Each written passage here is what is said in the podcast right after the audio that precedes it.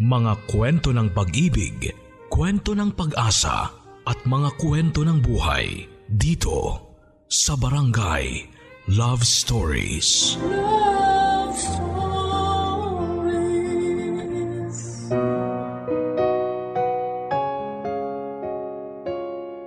Ang ating mga kapatid ang pinakauna nating kaibigan. Sila ang kasama natin sa bawat kalungkutan at kasiyahan.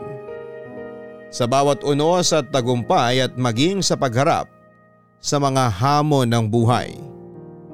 Ikaw kapuso paano mo ipinapakita ang pagmamahal mo sa iyong kapatid? Sa buhay ay may dalawang klase tayo ng mga kapatid. Isang kapatid na malapit sa iyo at laging handang umalalay sa bawat problema ng buhay. Ang isa naman ay kapatid na hindi makasundo at parang asod pusa kung mag-away. Dito iikot ang kwento ng letter sender natin ngayong araw na si Gideon at kung paano nabuo ang matibay na pagsasama nila ng kanyang kapatid na si Garrett.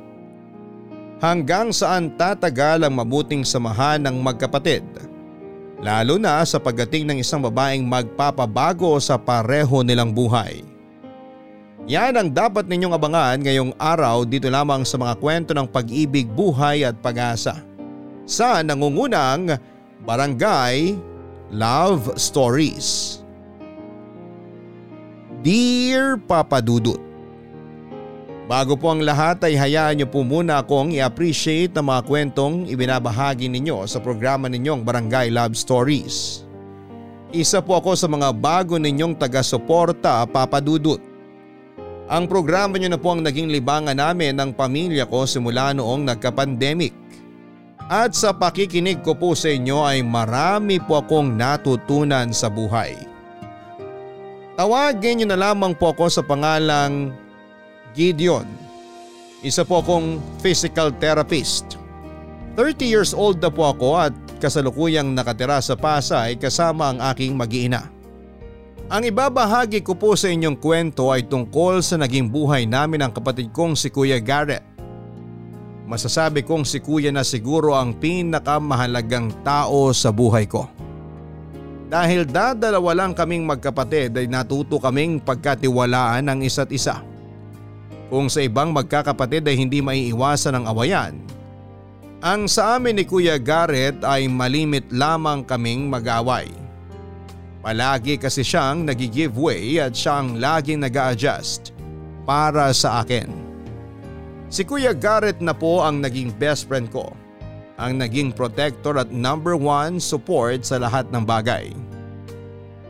Takbuhan ko siya sa tuwing nangangailangan ako ng tulong siya ang sandalan ko kapag kailangan ko ng pahinga. Isang glass half full na tipo ng tao si Kuya Garrett. Mas binibigyan ito ng halaga ang mga magagandang bagay sa bawat sitwasyon kaysa sa mga hindi kagandahan. Adventurous din siyang tao papadudot. Mahilig siya sa mga challenges pero sa lahat ng ugali ni Kuya ang pinaka nagustuhan ko na siguro ay ang pagkakaroon nito ng paninindigan. Kaya sobrang laki ng paghanga ko sa kanya. Dahil sa murang edad pa lamang ay alam na niya ang mga priority niya sa buhay. Hindi siya basta sumusunod sa mga kagustuhan ng ibang tao. Lalo na't labag ito sa kalooban niya at hindi exception dito ang mama namin.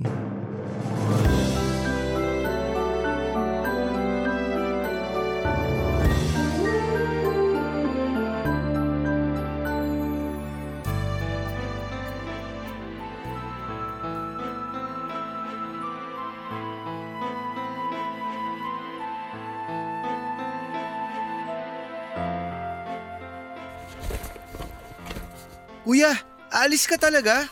Narinig mo yung sinabi ni Mama, di ba? Kung hindi ko susundin, umalis na lang daw ako dito. Tinotoo mo naman?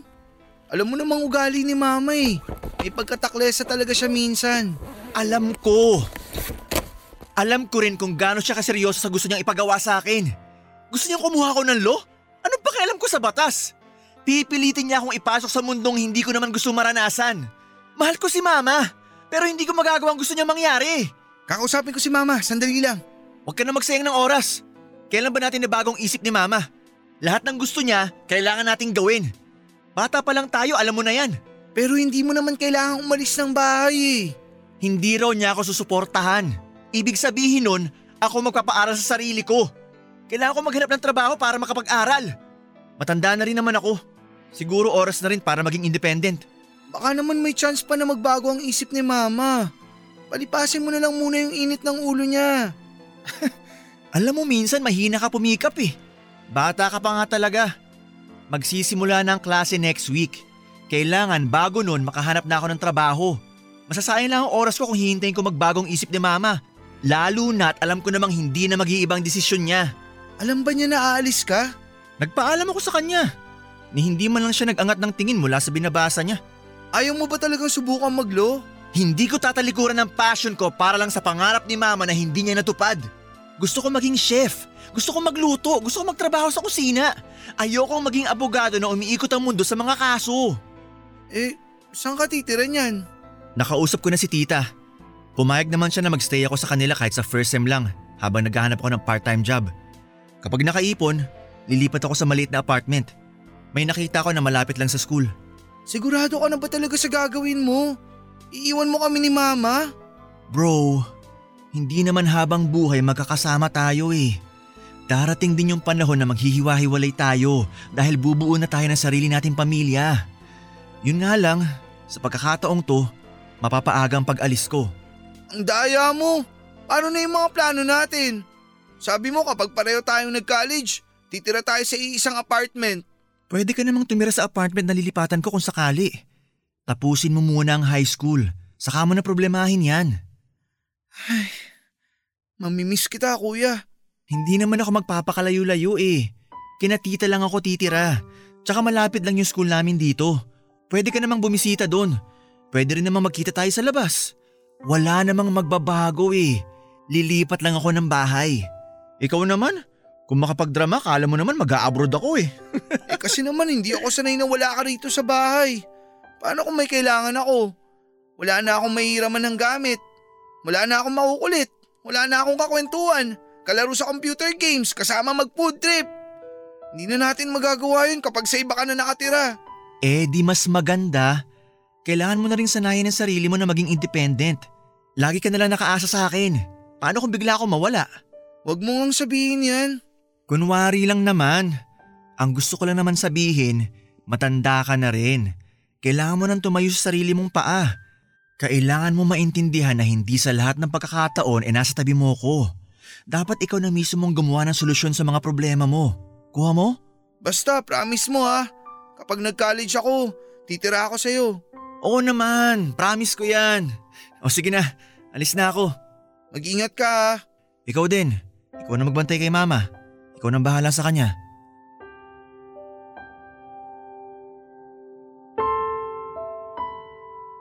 Nakakalungkot papadudot na hindi nagkasundo sina Kuya Garrett at ang mama ko pero naiintindihan ko naman si Kuya.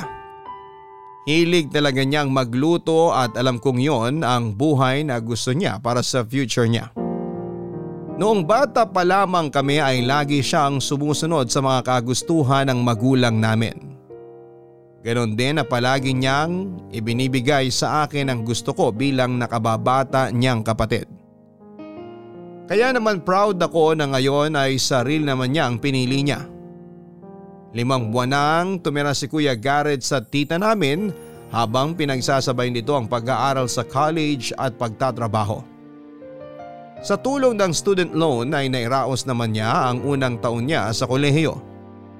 Bago natapos ang school year ay nakalipat na noon si kuya sa isang mura at maliit na apartment. Pagdating niya sa second year ay kamunti ka na siyang natigil sa pag-aaral dahil hindi na niya kayang suportahan ang mga gastos sa eskwelahan niya noon. Mahal din po kasi ang kurso nitong culinary kaya naisip niyang mag-shift na lamang ng kurso. Mabuti na lamang at ng mga panahong yon ay biglang lumambot ang puso ni mama. Nakita siguro niya ang pagpupursige ni Kuya Garrett na maabot ang pangarap niya kaya si mama na ang sumuporta sa pag-aaral nito. Pero kahit na ganoon ay nanatiling independent si Kuya Papa Dudut. Nagpatuloy pa rin siya sa pagtatrabaho habang nag-aaral. Kaya naman noong ako naman ang tumungtong sa college ay ginaya ko siya at sinubukan ko ring maghanap ng part-time job.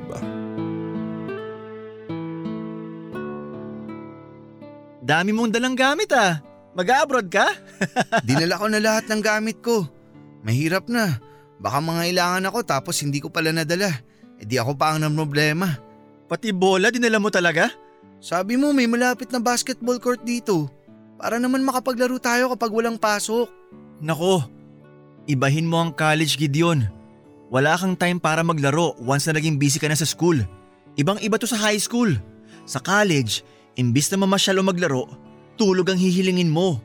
Ganun ba? Depende naman siguro yan sa course mo. Bakit? Ano bang kukunin mong course? Physical therapy. Bakit naman PT? Wala lang. In demand daw ngayon ang PT eh. Yun lang? Wala nang ibang rason? Oo. Dapat ang kunin mong kurso kung ano yung gusto mong gawin sa buhay. Sabi nga, make your passion your profession. Alam mo, nung first year ako, may kaklase akong babae. Hindi siya marunong humawak ng kutsilyo, takot siya matalsikan ng kumukulong mantika, tapos ni wala siyang alam lutuin na pagkain. Talaga? E ba't siya nag-culinary? Yan din ang tanong ko sa kanya. Ang sagot niya, puro daw kusinero ang kanya. Naisipan niya mag-enroll kasi siya raw ang magmamana sa restaurant business nila kahit na hindi naman niya talaga gusto magluto. Hindi naman kasi lahat may passion eh. Yung iba gusto lang mag-aral para makapagtrabaho. Kapag may trabaho ka, may pera ka. Kapag may pera ka, maganda ang buhay mo. Pero hindi ba nakakalungkot yun? Nagpapalamo na lang kayo sa sistema? Kaya maraming tao ang hindi masaya sa trabaho nila ngayon eh. Kasi palagi nilang pinipili kung ano yung mas madali. Kuya, hindi naman kasi lahat privileged. Katulad na lang ni mama. Di ba gusto niyang maging abogado? Kaso nga lang nasa probinsya sila. Tapos hindi afford nila lolo at lola na pag-aralin siya dito sa Manila. Yun na nga. Ikaw may pribilehyo kang pumili ng kursong gugustuhin mo. Huwag mo nang sayangin yung chance kasi hindi lahat meron yan. Okay na ako sa PT? Sigurado ka? Oo. So ano pala nangyari sa babae? Sinong babae? Yung kaklase na kinukwento mo. Hanggang ngayon ba, kaklase mo pa rin siya? Oo. Sobrang laki na ng pinagbago niya simula nung first day of school. Siyempre, isa ako sa mga tumulong sa kanya para magustuhan niya ang pagluluto. Ngayon, marunong na siyang magluto ng maayos. Ang problema nga lang, hindi naman siya nagluluto sa bahay nila. Kaya nasasayang yung skill niya. Tagapagmana naman kasi siya eh. May sasalo sa kanyang family business kahit anong mangyari. Ah, maiba tayo. Ano palang sabi ni mama nung nalaman niya na physical therapy ang kukunin mo? Siyempre nung una, nadismaya siya. Ang gusto kasi ni mama na maging trabaho natin yung may honorifics. Yung madadagdagan yung pangalan natin tulad ng doktor, attorney, engineer. Kaso ang hirap-hirap ng mga kursong yan. Hindi ko kakayanin. Tapos, ano nangyari? Natanggap din naman niya. Mas open-minded na si mama ngayon. Simula nung ipinaglaban mo yung course mo. Nakita siguro niya na wala naman siyang choice.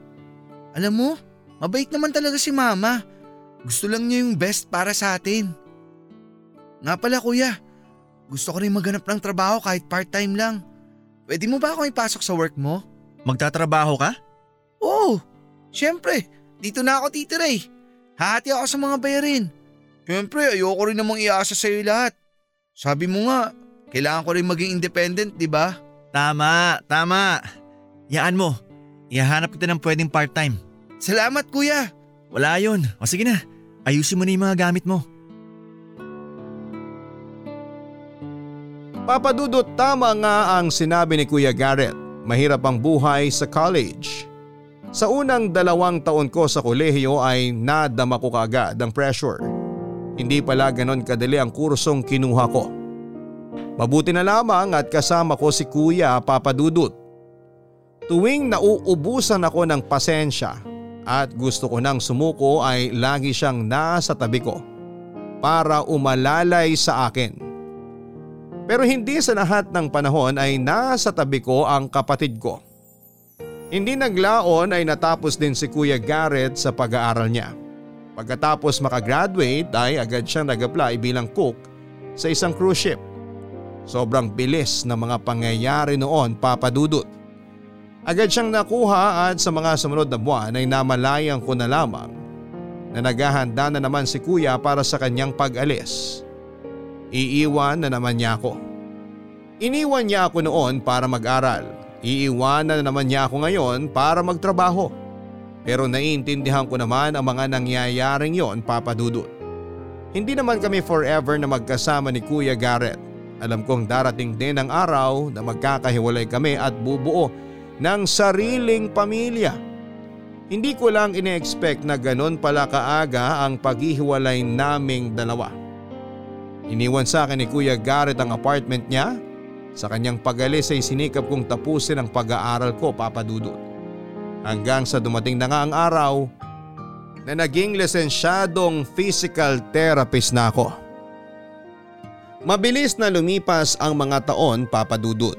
Kahit nasa malayong lugar na si Kuya Garrett ay naging connected pa rin naman kami sa tulong ng social media. Pero hindi na katulad ng dati na palagi kaming nakakapagkwentuhan. Gawa na rin siguro na may kanya-kanya na kaming buhay. At naiintindihan ko naman po ito papadudot dahil parte ito ng pagtanda.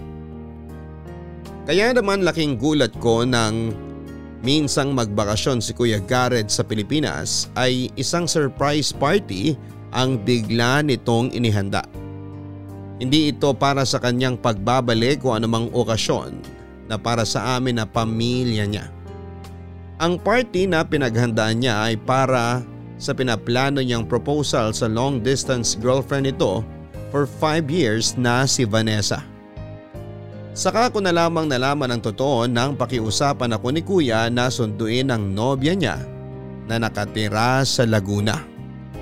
Ang malala pa nito papadudot ay saka ko na lang nalaman na may girlfriend pala si Kuya Garrett kung kailan magpapakasal na siya. Medyo nakaramdam ako ng kaunting tampo ng mga oras na yon. Dahil nagsekreto siya sa akin samantalang ako. Lahat ng nangyayari sa buhay ko ay alam na alam ni kuya. Ganon pa man ay tinulungan ko pa rin naman siya sa sorpresa niya. Ang problema nga lang papadudot ay hindi ako gaanong na-impress sa ugaling ipinakita sa akin ni Vanessa noong una kaming magkita.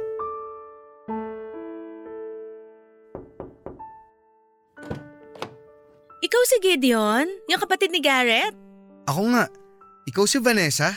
Sakay na ako ha. Pasensya na ha. Nahirapan akong ubusin yung kape ko kanina eh.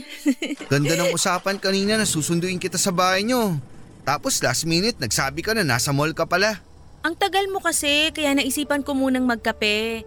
Hindi ko naman alam na malapit ka na pala. Siyempre, nanggaling pa ako sa Manila.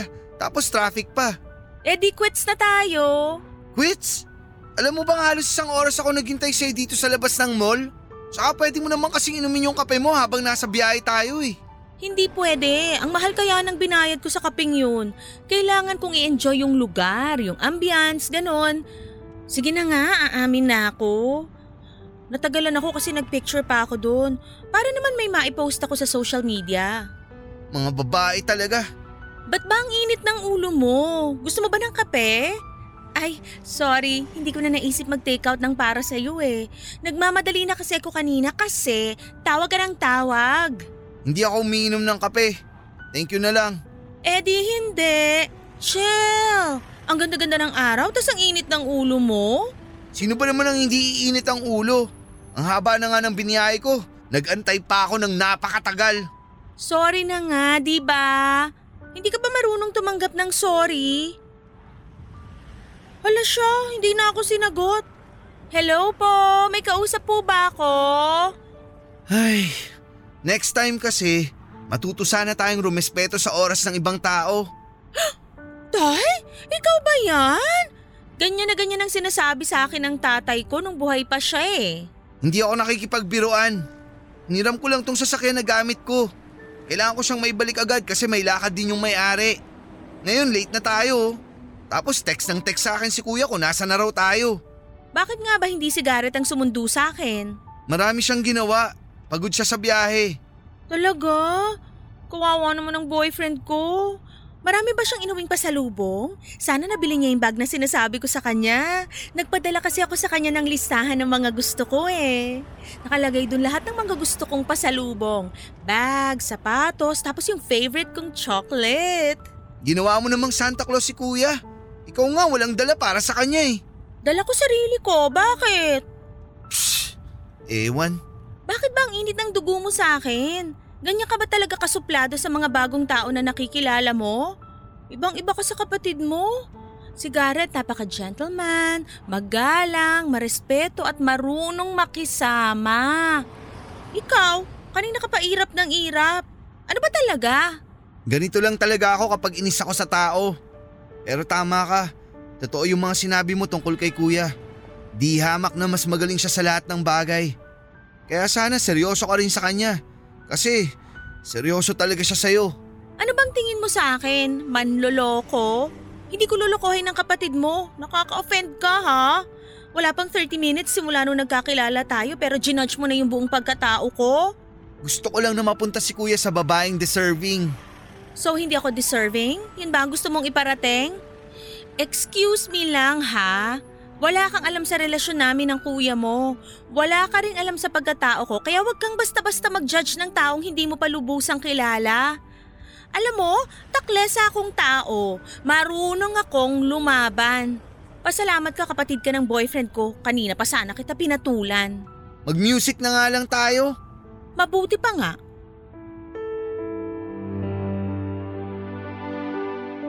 Aminado ako papadudot na medyo hindi maganda ang naging pakikitungo ko kay Vanessa noong una kaming magkita. Ang totoo niyan ay na-turn off talaga kasi ako sa inugali niya.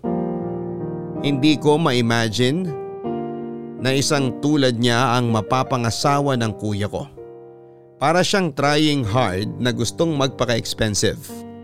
Natakot ako noon na baka ginagamit lamang niya ang kapatid ko para masagot ang luho niya lalo na't LDR pa man din sila.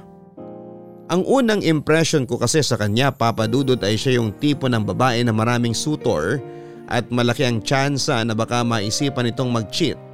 Lalo at palaging wala sa Pinas si Kuya Garrett. Maganda naman talaga si Vanessa. Hindi nga lang bagay ang ugali nito sa kanyang itsura. Mukhang anghel sa unang tingin. Pero kapag nagsalita na siya ay para bang hindi pinag-iisipan ang mga sinasabi. Hindi ko nga alam kung ano ang nagustuhan sa kanya ng kuya ko. Pero sa huli naging successful pa rin ang proposal ni kuya kay Vanessa. Papadudot, sa nangyaring proposal ay binalita sa amin ni Kuya Garrett na pansamantala muna siyang hihinto sa trabaho para mag-ready sa kasal nila ni Vanessa. Nag-live-in ang dalawa sa isang apartment na pinag-ipunan ni Kuya na binili. Naging masaya naman ako para sa dalawa papadudot pero sa mga sumunod na buwan ay palihim kong binabantayan si Vanessa hanggang sa mapatunayan ko kung totoo ba ang pagmamahal niya sa kapatid ko. Lagi na lang may paparty dito sa bahay niyo ah. Nagtampo yung ibang kamag-anak ko eh. Hindi raw sila na-invite nung nag-propose ako sa'yo. Kaya eto, magpapa-barbecue party ako para naman ma-invite ko yung mga pinsan ko. Darating ba si Gideon? Oo naman, hindi pwedeng wala siya rito. Uh, bakit? Iniiwasan mo pa rin siya? E paano ba naman kasi ang sungit-sungit ng kapatid mong yun? Nakausap mo na ba siya? Pinatawag ko na siya. Nandito na yun maya-maya. Pero wag mo sasabihin na nagsumbong ako sa'yo ha. Baka mamaya mas lalong magalit yun. Ano ba kasing ginawa mo sa kanya? Wala akong ginawa sa kanya no. oh, ayan na pala siya. Gideon! Kuya, pinatawag mo raw ako sabi ni mama. Oo, magpapatulong sana ako. Kailangan natin mag-prep para sa barbecue party mamaya. Ganun ba? Sige, anong gagawin ko?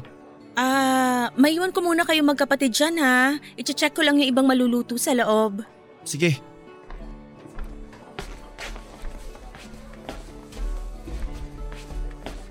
Oh, Gideon. Upo ka muna. Sige. Anong meron? Ba't bigla ka nagpa-party? Mamaya na natin pag-usapan yan. May tatanong lang ako sa'yo. Oh, ano yun? Napapansin ko lang. Parang hindi kayo masyado nag-uusap ni Vanessa. Pakiramdam daw niya tuloy, galit ka sa kanya. Yun ba? Hindi naman ako galit sa kanya. Hindi lang talaga maganda yung unang pagkikita namin noon. Huwag kang magagalit kuya ha. Pero ang layo talaga ng ine-expect ko na magiging girlfriend mo. Bakit mo naman nasabi yan? Eh kasi ang tinumong tao. Ang bagay sa'yo, yung katulad mo rin na responsable, hindi yung taong sobrang mababaw. No offense ha. Maling-mali nga pagkakakilala mo kay Vanessa. Gusto ko lang namang makasiguro na makuha mo yung partner na deserve mo. Salamat sa concern bro. Pero sa ating dalawa, mas kilala ko si Vanessa. Alam mo ba kung paano kami nagkakilalang dalawa? Paano nga ba? Nagsimula kami bilang best friends. College years. Naalala mo yung babaeng na kwento ko sa'yo na hindi marunong humawak ng kutsilyo? Yung tagapagmana ng family restaurant nila? Oo, tama. Si Vanessa yun. Talaga? Di ba ka ako, ako yung tumulong sa kanya at nagturo sa mga bagay na hindi niya alam sa kusina? Doon kami simulang naging magkaibigan. Noong mga panahong yun, may tampo pa sa akin si mama. Pinagsasabay ko pa noon ng trabaho at pag-aaral. Lubog na ako sa student loans noon. Hindi ko na alam kung saan ako kukuha ng pambayad sa school. Kamunti ka na nga akong tumigil sa pag-aaral, di ba? Si Vanessa ang tumulong sa akin. Pinahiram niya ako ng perang pambayad sa school expenses ko. Hindi ko alam yan ah. Never niya akong siningil noon. Hinayaan niya lang ako magtrabaho hanggang sa mabayaran ko unti-unti yung mga perang ipinahiram niya sa akin. After graduation, nagtrabaho ko sa barko. Habang nasa cruise, isa siya sa mga nagpaalis ng homesickness ko. Tapos niligawan ko siya. Sinagot niya ako at ayun na nga, the rest is history. Sorry kuya. Hindi ko alam na ganun pala ang pinagdaanan yung dalawa ni Vanessa. Sorry kung ginudge ko agad siya. Bigyan mo siya ng chance. Kilalanin mo siya. Mabait si Vanessa at sure ako na magkakasundo kayong dalawa. May tiwala naman ako kay Kuya Garrett Papadudut. At noong nalaman ko ang tungkol sa totoong kwento nila ni Vanessa ay agad na nagbago ang tingin ko sa kanya. Ngayon ay alam ko na kung gaano kahalaga si Vanessa sa buhay ni Kuya Garrett. Sa totoo lang ay mas marami pa yatang naitulong si Vanessa kay Kuya kesa sa akin. Nahiya tuloy ako sa inasal ko kay Vanessa. Para akong batang hindi alam kung ano ang ginagawa. Siguro kasi ay noong mga panahong yon ay nakaramdam din ako ng kaunting selos at lungkot dahil tuluyan ng malalayo sa akin ang kapatid ko. Sinubukan ko pang kilalanin si Vanessa. Nagsimula ulit kami at ibinaon na lamang sa limot ang epic fail na first meeting namin noon. Masyado kasi ako nag-focus sa negative side ni Vanessa at hindi ko na siya nabigyan ng chance para ipakita niya ang totoong ugali niya. Noong nakilala ko siya ay doon ko lang na-realize na makulit pala siyang tao. Maluho siya kasi anak mayaman. Hindi nga lang siya mahilig pumorma dahil hindi naman siya gaanong maarte. Nakita ko kung gaano ka-compatible sina Kuya Garrett at Vanessa. Isang reserve na lalaki at isang outgoing na babae. Sa sumunod na taon ay nagpakasal na sina Kuya Garrett at Vanessa. Isa po itong church wedding na dinaluhan ng halos lahat ng kamag-anak ng magkabilang panig. Sobrang saya ko noon dahil sa wakas ay natupad na ni Kuya Garrett ang pangarap nitong magkaroon ng sariling pamilya. Deserve niya ang lahat ng happiness at blessing na meron siya dahil napakabuti niyang kapatid. Subalit ang kasiyahan ay mabilis na naging bangungot ng isang hindi inaasahang pangyayari ang naganap sa pamilya namin papadudot. Tatlong buwan matapos ikasal si na Kuya Garrett at Vanessa ay naghahanda na noon si Kuya para bumalik sa barko. Sinulit na noon ng mag-asawa ang mga natitirang araw ni Kuya Garrett sa Pilipinas. Halos hindi na nga sila noon maperme sa bahay sa dami ng lugar na kanilang pinapasyalan. Mula Tagaytay, Boracay hanggang Palawan ay nalibot na nila para sa hindi nila matapos-tapos na honeymoon. Masaya akong makita kung gaano kasaya ang dalawa papadudot. Nakakatuwa dahil kakaiba ang kislap sa mga mata ni kuya simula noong ikasal siya kay Vanessa. Pero papadudot 5 days bago malis si Kuya Garrett ay isang masamang trahedyang nangyari. Nasangkot sa isang aksidente si Kuya. Madaling araw noon nang biglang lumala ang migraine ni Vanessa. Lumabas si Kuya Garrett para sana maghanap ng bukas na butika at bumili ng gamot. Habang patawid siya sa kalsada ay na hit and run siya. Walang nakakita sa nangyaring aksidente. Isang oras pa ang lumipas bago siya napansin ng isang motorista. Agad po siyang tinakbo sa ospital pero hindi na po siya umabot ng buhay. Ako ang unang tinawagan ni Vanessa noon papadudot. Nagwo-worry daw siya dahil ilang oras nang lumabas ng apartment si kuya pero hindi pa daw siya nakababalik. Matapos akong sabihan ay isang tawag naman ang natanggap ko mula sa cellphone ni Kuya Garrett. Isang nurse ang nakausap ko. Ako ang tinawagan dahil ako ang nasa emergency contact ni Kuya ng panahon na yon. Doon na nga po niya binalita sa akin ang nangyari kay Kuya Garrett. Sobrang nawasak po ako papadudot. Nung malaman ko na wala na ang kuya ko. Pero sa aming lahat ay isa na siguro si Vanessa sa mga pinaka nasaktan sa nangyari. Vanessa, nandito ka lang pala. Hindi ka ba bababa? Last night na ng burol ni kuya. Hinahanap ka ni mama. Gusto ko munang mapag-isa. Ang daming tumatakbo sa isip ko ngayon, parang mababaliw na ako. Kailangan mo ba ng tulong? Gusto mo bang magpahinga o kailangan mo nang makakausap? Um, sige. Babalik na lang muna ako sa baba. Tawagin mo na lang ako kapag may kailangan ka. Galit ako sa kuya mo. Ha? Ano ulit yun? Sobrang galit ako kay Garrett. Naiinis ako kasi hindi niya ako pinakinggan nung araw na yon. Sabi ko wag na siyang lumabas kasi late na, nagpumilit pa siya. Hindi man lang siya nag-ingat. Hindi naman kasalanan ni kuya ang nangyari eh. Kasalanan to lahat ng driver na bumangga sa kanya. Kung hindi lang niya tinakbuhan si kuya, baka nailigtas pa siya. Baka buhay pa sana si kuya hanggang ngayon. Sa dami ng pinagdaanan naming dalawa, sa dami ng paghihirap niya para sa future ng pamilya namin, mawawala na lang siya ng ganun na lang? Sobrang bait na tao ni Garrett. Nakakainsulto na sa ganun lang magbawakas ang buhay niya. Mag-isa at napabayaan sa malamig na kalsada habang nag-aagaw buhay. Alam mo, palaging sinasabi sa akin ni kuya nung mga bata pa lang kami na life is short daw. Tuwing takot siyang sumubok ng mga bagong bagay, sinasabi lang niya sa sarili niya, life is short. Kapag nakakatanggap siya ng masamang balita, life is short. Ang mga salitang yun ang nagpapalakas sa loob niya. Lagi niyang pinapaalalahanan ng sarili niya na maikli lang ang buhay. Huwag daw nating sayangin ang oras nating matakot, malungkot o magalit. Kasi kung hayaan mong manaig ang negative thoughts na yon, sinasayang mo lang daw ang oras na dapat eh, masaya ka. Punuin natin ang buhay ng masasayang alaala at ibaon natin sa nakaraan ng mga hindi kaaya-aya. Yun ang isa sa marami kong natutunan sa kanya. Alam mo ba na buntis ako? Buntis ka? Recently ko lang din nalaman. Alam ba ni kuya? Hindi ko sinabi agad sa kanya. Gusto ko sana siyang isurprise sa mismong araw ng pag-alis niya. Ang original plan sasabihin ko sa kanya ang balita kapag hinatid na natin siya sa airport. Gagawa ko ng eksena para maging memorable ang pag-alis niya.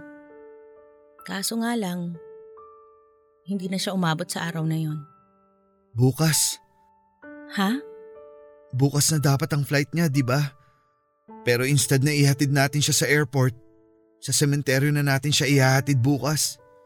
Sana sinabi ko na lang sa kanya ang totoo nung araw na nalaman kong buntis ako. E di sana may baon siyang happy memory bago siya namatay. Sure ako na kung nasan man ngayon si kuya. Alam na niya ang totoo. Huwag kang mag-alala. Bakit ba ganito ang nangyayari sa akin? Hindi ko na alam ang gagawin ko. Sagutin mo nga ako, Gideon. Saan ako magpo-focus ngayon? Sa magandang balita na buntis ako? O sa masamang balita na wala na ang asawa ko? Sa lahat ng sinabi mo na life is short, na kesyo wag sayangin ang oras sa maging malungkot? Masama ba na ipagluksa ko ang pagkamatay ng asawa ko? Hindi masamang magluksa. Ang gusto ko lang sabihin, huwag mong sayangin ang oras mo. Katulad ngayon, nandito ka sa kwarto mag-isa. Last night na ni kuya ngayon. Hindi mo ba siya sasamahan? Paano kung ganito talaga ako magluksa? Gusto ko mapag-isa, gusto kong magkulong. Ayokong humarap sa mga tao at tumanggap ng mga fake condolences mula sa mga hindi ko naman kilala. Nasaan sila nang buhay pa si Garrett? Bakit kung kailan patay na siya, saka lang sila magpapakita? Naiintindihan kita. Masakit ang nangyari sa'yo. Hahayaan na muna kita. Di na kita pipilitin. Ako na lang muna ang harap sa mga nakikiramay sa baba. Kung gusto mong mapag-isa, hahayaan kitang mapag-isa. Basta kung kailangan mo ng makakausap, tawagin mo lang ako. May iwan na kita ha. Magpahinga ka muna.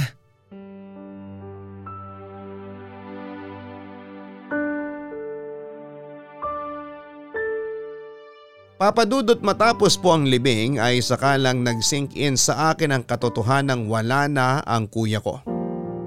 Doon lamang ako nagsimulang magluksa. Doon ko lamang naramdaman ang sakit ng pagkawala ng pinakamahalagang tao sa buhay ko. Sobrang busy ko noon sa pag-comfort sa mga taong iniwanan ni Kuya Garrett na maging ang sarili kong nararamdaman ay pinagsawalang bahala ko muna para maging matatag para sa iba. Pero noong bumalik ako sa apartment na tinitirhan ko at sinalubong ako ng katahimikan, pagod at lungkot, ay doon pa lamang lumabas ang lahat ng emosyong tinatago ko sa pagkawala ni Kuya Garrett. Habang pinagmamasdan ko ang mga pictures naming dalawa, ang mga naiwan niyang gamit ay unti-unti kong naramdaman ng realidad. Wala na nga ang kuya ko. Wala siya sa barko at wala siya sa ibang bansa. For the third time ay iniwan ulit niya ako pero sa pagkakataong ito ay hindi na siya babalik kailanman. Ang hirap tanggapin na sa isang iglap ay maaaring mawala na ang taong pinakamamahal natin. Sobrang daya ng mundo dahil kung sino pa ang deserving na mabuhay nang matagal ay sila pang agad na kinukuha.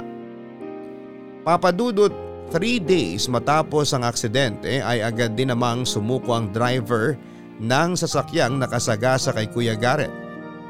Iginit ng driver na lasing siya noon pero napag-alaman ng mga pulisya na hindi siya lasing. Sa halip ay lango siya sa ipinagbabawal na gamot. Sa ngayon ay nakakulong na po ang driver na sinusubukang makipag-areglo sa amin pero hindi namin po ito tinanggap. Ituloy namin ang kaso. Hindi matutumbasan ng anumang pera ang buhay ng kapatid ko at never nitong malulunasan. Ang trauma na iniwanan nito na habang buhay nang mananatili sa isipan namin, lalong lalo na sa asawa ni kuya na si Vanessa. Vanessa? Nasa loob ka ba? May tao ba? Papasok na ako ha. May spare key ako rito.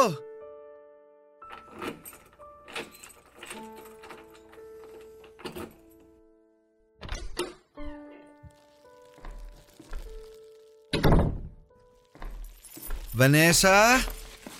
Oh, Vanessa! Anong nangyari sa'yo? Okay ka lang ba? Okay lang ako. Anong ginagawa mo rito? Nagdala ako ng pagkain. Nagluto si mama ng ulam para sa'yo. Anong nangyari sa'yo? Bakit ganyan ang itsura mo? Naliligo ka pa ba?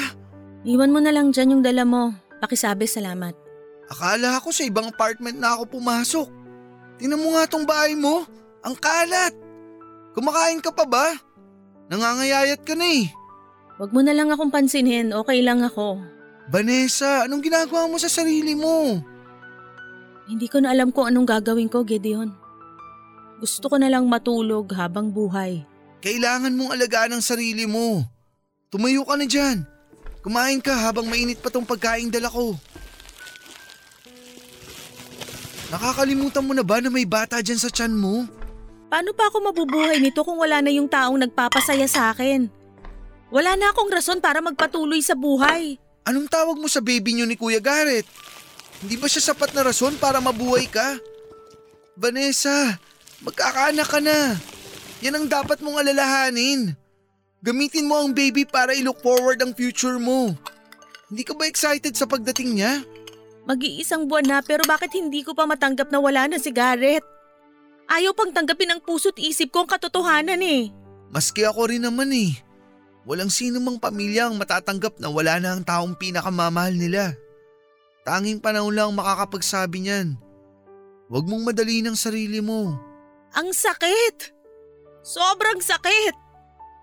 Gusto kong sumigaw, gusto kong umiyak, gusto kong lunurin ang sakit na nararamdaman ko ngayon pero hindi ko magawa. Alam mo ba na simula nung bumalik ako dito sa apartment, never pa akong pumasok sa kwarto namin? Hindi ko kaya. San ka natutulog? Huwag mong sabihin… Dito! Sa sofa na to ako natutulog. Itong sofa na to ang naging saksi sa kalungkutan ko. Makita ko lang yung mga gamit niya para na akong sinasaksak ng kutsilyo sa puso. Bawat sulok ng lugar na to puro alaala ni Garrett ang nakikita ko. Ang hirap! Ang hirap, Gideon! Ano bang gusto mong gawin? Gusto mo bang samahan muna kita rito? Gusto ko na lang umalis sa lugar na to. Hindi ko pa kayang harapin ang lahat. Pagod na ang katawan ko, pagod na ang isip ko. Gusto ko munang tumakas sa realidad. Pwede ba ako lumipat muna sa apartment mo? Sa akin? Gusto mong lumipat sa apartment ko? Pero maliit lang yung tinutuluyan ko. Wala akong pakialam. Kung mananatili pa ako dito baka mabaliw lang ako. Sigurado ka ba? Sige, ganito ang gawin natin. Kumain ka muna tapos maligo ka. Ihanda mo yung dadalhin mong gamit at ako naman. Maglilinis muna ako rito bago tayo umalis. Maraming salamat. Kahit ito na lang may tutulong ko. Sa totoo lang, kailangan ko rin ng kasama ngayon eh. Kasi sobrang lungkot ng mag-isa.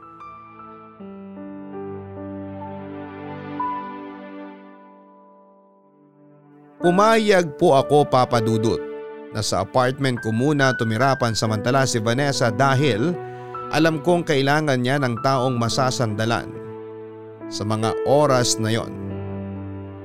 Maging ako naman ay katulad din niya. Kailangan ko rin ang makakasama dahil sa totoo lang ay sobrang hirap tanggapin ang biglang pagkawala ni Kuya Garrett sa buhay namin.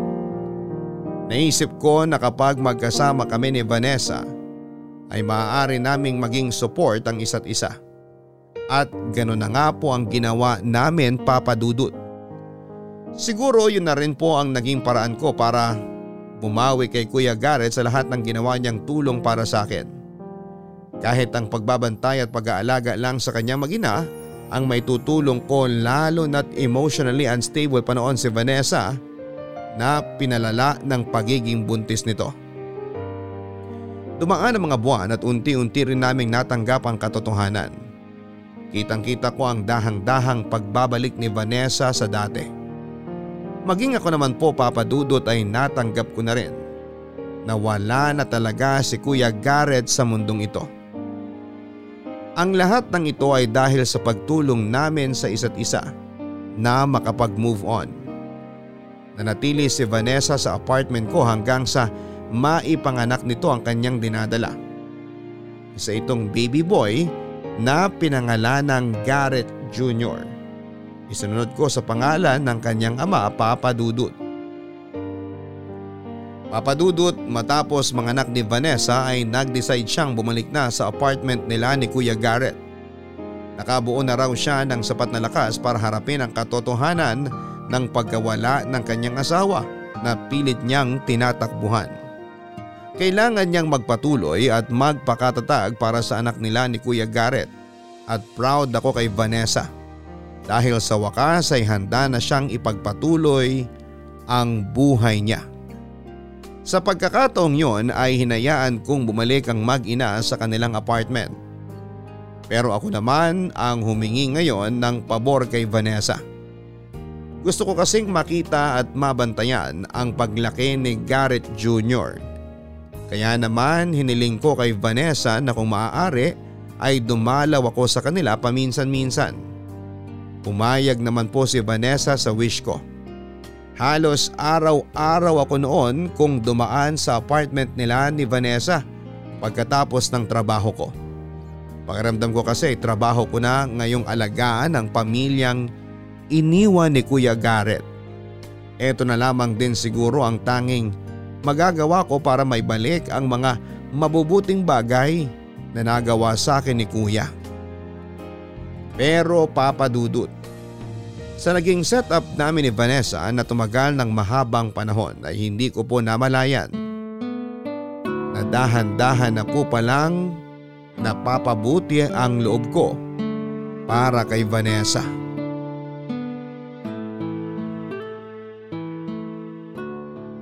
Hindi ko na talaga alam tol. Sobrang nalilito na ako sa nararamdaman ko kay Vanessa. Baka naman in love ka na sa kanya. Halos dalawang taon pa lang kaming magkakilala ni Vanessa. Imposible namang mangyari agad yun. Hindi imposible yun. Tsaka matagal na rin yung dalawang taon ha. Masama ba kung mahulog ang loob ko sa kanya? Wala namang masama eh. Legally, single na ulit si Vanessa. Kaya wala kang nilalabag na batas. Pero asawa siya ng kapatid ko. Tol, wag mong mamasamain ha. Patay na ang kapatid mo. Yun na nga eh. Parang ang pangit naman tignan na ako ang sasalo sa asawa ng namayapa akong kapatid. Mas iisipin mo pa ba yung magiging opinion ng ibang tao kaysa sa nararamdaman mo? Tol, anong pakialam ng mga tao sa buhay mo? Wala ka namang mapapala sa mga opinion nila eh. Para kasing pinagtataksilan ko si kuya kapag ginawa ko yun eh. Kung yan ang pakiramdam mo, edi itigil mo na. Tigilan mo na yung nararamdaman mo kay Vanessa bago pa lumala. Oh, kaya mo bang gawin yun? Parang hindi ko rin kaya. See? Ano nga ulit yung sinasabi mo sa akin na favorite phrase ng kuya mo? Uh, life is short. Yan nga. Life is short. At kung mas pipiliin mo ang masasabi ng ibang tao kaysa sa totoong nararamdaman mo, sinasayang mo lang ang oras mo. Pero paano kung ako lang ang nakakaramdam ng ganito? Alam ko kung gaano kamahal ni Vanessa si kuya. Given na yun. Dati niyang asawa si Garrett eh. Siyempre mahal niya talaga yung tao. Pero wala na nga si Garrett. At bata pa si Vanessa kaya sure ako na kung hindi man ngayon, baka sa future makahanap din si Vanessa ng bagong lalaking mamahalin niya. Hahayaan mo na lang ba na mangyari yun? Na sa ibang lalaki siya mapunta? Mas maganda na siguro yun. Ang weak mo naman, tol. Hindi ko naman kasi sigurado kung gusto rin ba ako ni Vanessa. Parang hindi ka lalaki. Ano bang ginagawa natin kapag gusto natin ng isang babae? Nililigawan natin sila, di ba? Paano mo malalaman kung gusto ka niya kung hindi ka gagalaw? Ano? Hihintayin mo na siya mag first move. Ayoko lang naman na masira ang pangalan ni Vanessa. Yun ngang araw-araw na pagbisita ko sa kanila. May mga naririnig na akong chismis eh. Ayan na naman eh. Paulit-ulit lang tayo tol. Bakit ka ba apektado sa sasabihin ng iba? Bakit ikaw? Hindi ka ba apektado kung anong magiging tingin sa'yo ng ibang tao? Hindi. Nachismis na nga ako dati nakabit ako eh. Nagpapekto ba ako? Hindi. Wala namang magbabago sa buhay ko kahit siraan nila ako eh. Sumasahod pa rin naman ako. Nakakakain pa rin naman ako. Masaya pa rin ako. Alam mo kung bakit? Kasi alam ko naman na walang katotohanan yung mga pinagsasasabi nila. Tingnan mo. Pagkatapos ng ilang taon, nalimutan na nila yung chismis na yun. Back to normal na ulit. So sa tingin mo, kailangan kong i-pursue si Vanessa? Wag na. Bag naman buntot mo eh. Nagdadalawang isip ka dahil takot ka sa masasabi ng iba. Hindi mo kayang ipaglaban yung pagmamahal mo kay Vanessa. Hindi niya deserve ang ganyang klase ng lalaki.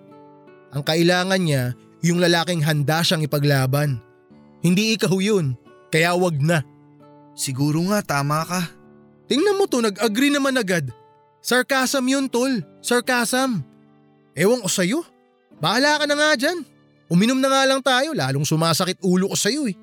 Pasensya na ha. Nalilito lang talaga ako eh. Ako rin, nalilito sa'yo.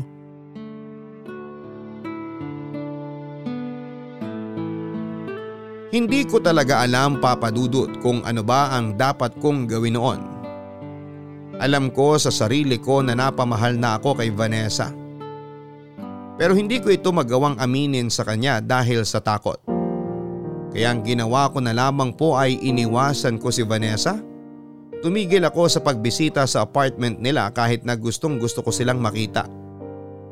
Naisip ko na kapag nilayuan ko ang mag-ina ay baka sakaling magbago ang nararamdaman ko. Maganda na rin ang ginawa ko dahil nakakarinig na rin ako noon ng hindi magagandang salita mula sa ibang tao. Ang malala nito ay galing pa ito sa mga kamag-anak namin. Sa katunayan ay pinagsabihan pa nga ako ni Mama Papa Dudut. Masyado na raw akong napapalapit kay Vanessa. Kailangan ko raw gumawa ng boundary sa pagitan namin dahil hipag ko siya at hindi maganda sa mga mata ng tao na makitang palagi kaming magkasama. Ang katwiran ko naman ay gusto ko lamang bantayan si Vanessa at ang anak nito dahil nang panahong yon ay kailangan nila ng makakasama. Papadudot sa biglang paglayo ko ay nagtaka si Vanessa.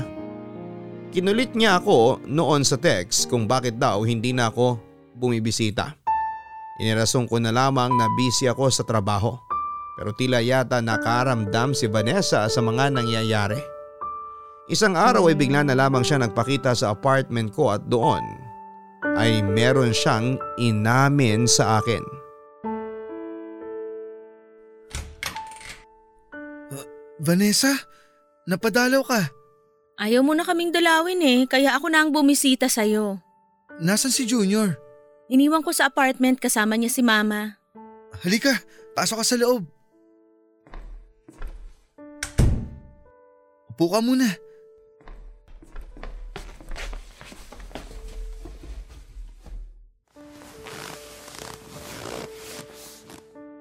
Kamusta? Super busy ba? Oo eh. Miss ko na nga si Junior eh. Gustuin ko mang pumunta sa inyo pero hindi na kaya ng katawan ko. Lagi na lang akong pagod sa trabaho. Totoo ba? Bakit? Hindi ka ba naniniwala? Hindi. Bakit naman? Akala mo hindi ko nakikita yung mga my day mo sa Facebook? Mga sad quotes tungkol sa love? May pa I miss you ka pang nalalaman? Pa paano mo nakikita yung mga yun? Nakahide sa'yo yung my day ko ah. Nakalimutan mo na siguro pero dalawa ang Facebook account ko. Ha? Dalawa? Pero hindi yun ang dahilan ng pagpunta ko rito. Pinuntahan kita rito kasi alam ko ang rason kung bakit hindi ka na nagpapakita sa akin. Alam nating pareho, Gideon. Hindi ko alam ang sinasabi mo. Gusto kita. At alam ko rin na may nararamdaman ka sa akin. Hindi ako manhid, Gideon. Huwag na tayong maglokohan. Hindi na tayo mga bata. Vanessa. Kaya bumalik ka na. Kailangan kita. Ikaw ang rason kung bakit nakabalik ako sa dati. Isa ka sa mga rason kung bakit nagkaroon ako ng dahilan para magpatuloy sa buhay. Kaya wag mo sanang gawin to sa ating pareho. Pero, paano si kuya? Sure ako na mas gugustuhin niyang ikaw ang makasama ko kesa sa ibang tao. Responsable kang tao, Gideon. At ikaw rin ang gusto kong makasamang magpalaki sa anak namin ni Garrett. Pero, hindi ba mali itong ginagawa natin? Kung totoong nagmamahalan tayong dalawa, walang mali sa ginagawa natin. Pero hindi pabor sa atin si mama. Hindi rin pabor ang mama mo sa kurso no ng kuya mo, di ba? Anong ginawa ni Garrett? Di ba pinaglaban niya ang gusto niya? Hindi mo ba magagawa yon para sa akin? Hindi mo ba ako kayang ipaglaban? Kaya ko naman, kaya lang, sigurado ka ba na ito ang gusto mong mangyari? Pinuntahan kita rito. Nagtapat ako sa iyo ng nararamdaman ko. Sa tingin mo, hindi pa ba ako sigurado sa lagay na to? Gusto rin kita, Vanessa. Gusto kong ako ang mag-alaga sa inyong dalawa ni Junior. Pero, pero ayoko lang na masaktan ka sa pwedeng sabihin ng ibang tao. Hindi na importante sa akin yun. Lahat naman ng tao palaging may nasasabi eh. Sanay na ako doon. Anong gagawin natin ngayon? Sundin natin kung anong tinitibok ng puso natin. Ay, tama ka. Life is short. Huwag na nating sayangin ang oras natin sa kung ano man ang sasabihin ng ibang tao. Hayaan na lang natin sila. Tama, ganyan nga. So ngayon, pwede bang bumalik na tayo sa dati? Huwag mo na akong rarason ng pagod ka. Babatukan talaga kita. Promise, bibisita ako bukas. Good.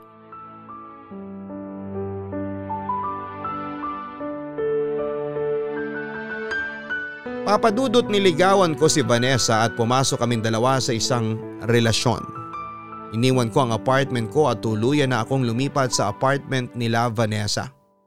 Katulad ng inaasahan ay maraming nasabi ang mga tao sa paligid namin. Ipinaparamdam din sa amin ni mama na hindi niya gusto ang ginawa namin ni Vanessa. Pero kahit na ganoon ay hindi kami nagpati nagpapadudot. Sa huli ang pag-ibig naming dalawa ang nanaig. Nagpakalayo-layo kaming dalawa ni Vanessa at sa ibang lugar kami nagsimula ng panibagong buhay. Ako na ang tumayong ama ni Junior pero hindi ko ipinagkait sa kanya ang katotohanan at hindi ko inagaw kay Kuya Garrett ang titulo nito bilang ama ng kanyang anak. Ipinangako ko sa sarili ko na ipapasa ko kay Junior ang lahat ng mga magagandang bagay na natutunan ko mula kay Kuya Garrett. Araw-araw ko ring pinapaalala sa kanya kung gaano kabuting tao ang kanyang ama. Sa ngayon papadudot ay may isa na rin kaming anak ni Vanessa at sa kasalukuyan ay dinadalan nito ang pangalawang anak namin. Hindi ko inaasahan na ganito ang magiging takbo ng buhay ko pero masaya po ako sa kanilabasan nito. Wala po akong pinagsisisihan sa mga desisyong ginawa ko dahil sa huli. Mas mahalaga para sa akin na maging malusog at masaya ang buhay ng aking pamilya.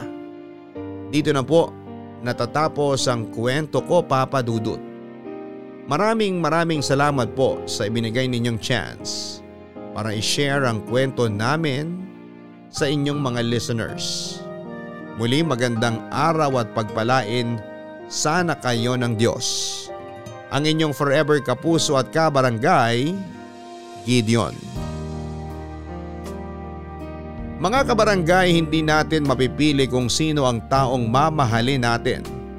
Mahuhulog na lamang ang puso natin sa isang tao ng walang rason. At kapag nangyari ito ay hindi na natin ito mababago. Basta ang mahalaga ay wala tayong natatapakang tao at wala tayong nasisirang pamilya. Masarap ang magmahal, lalo na kung ikaw din ang pinili ng taong mahal mo. Kaya kapag dumating ang araw na tumibok ang iyong puso ay huwag nang sayangin ang pagkakataon na ito. Hanggang sa muli ako po si Papa Dudut sa mga kwento ng pag-ibig, buhay at pag-asa sa Barangay Love Stories number 1. Mga kwento ng pag-ibig, kwento ng pag-asa at mga kwento ng buhay dito sa Barangay Love Stories. Love Stories.